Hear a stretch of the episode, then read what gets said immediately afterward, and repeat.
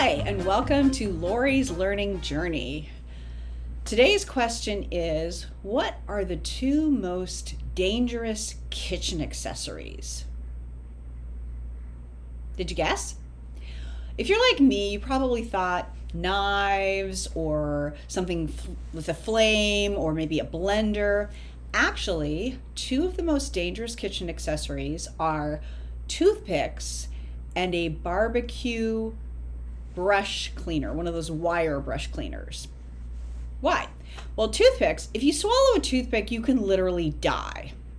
There's a famous story of this author who went on a cruise with his wife and got this horrible gastrointestinal thing. His stomach was really bothering him and he died.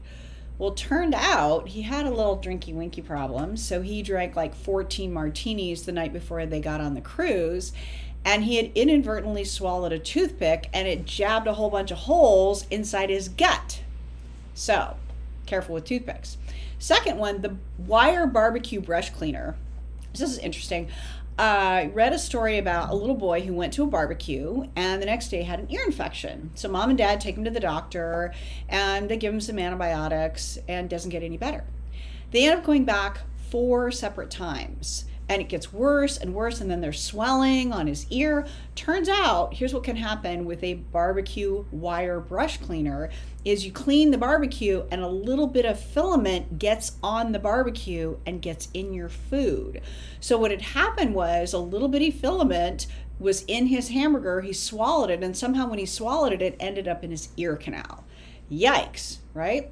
So now it's your turn. Who do you know, maybe it's yourself, that you could save a life, save a doctor's bill by getting rid of toothpicks and barbecue wire brush cleaner?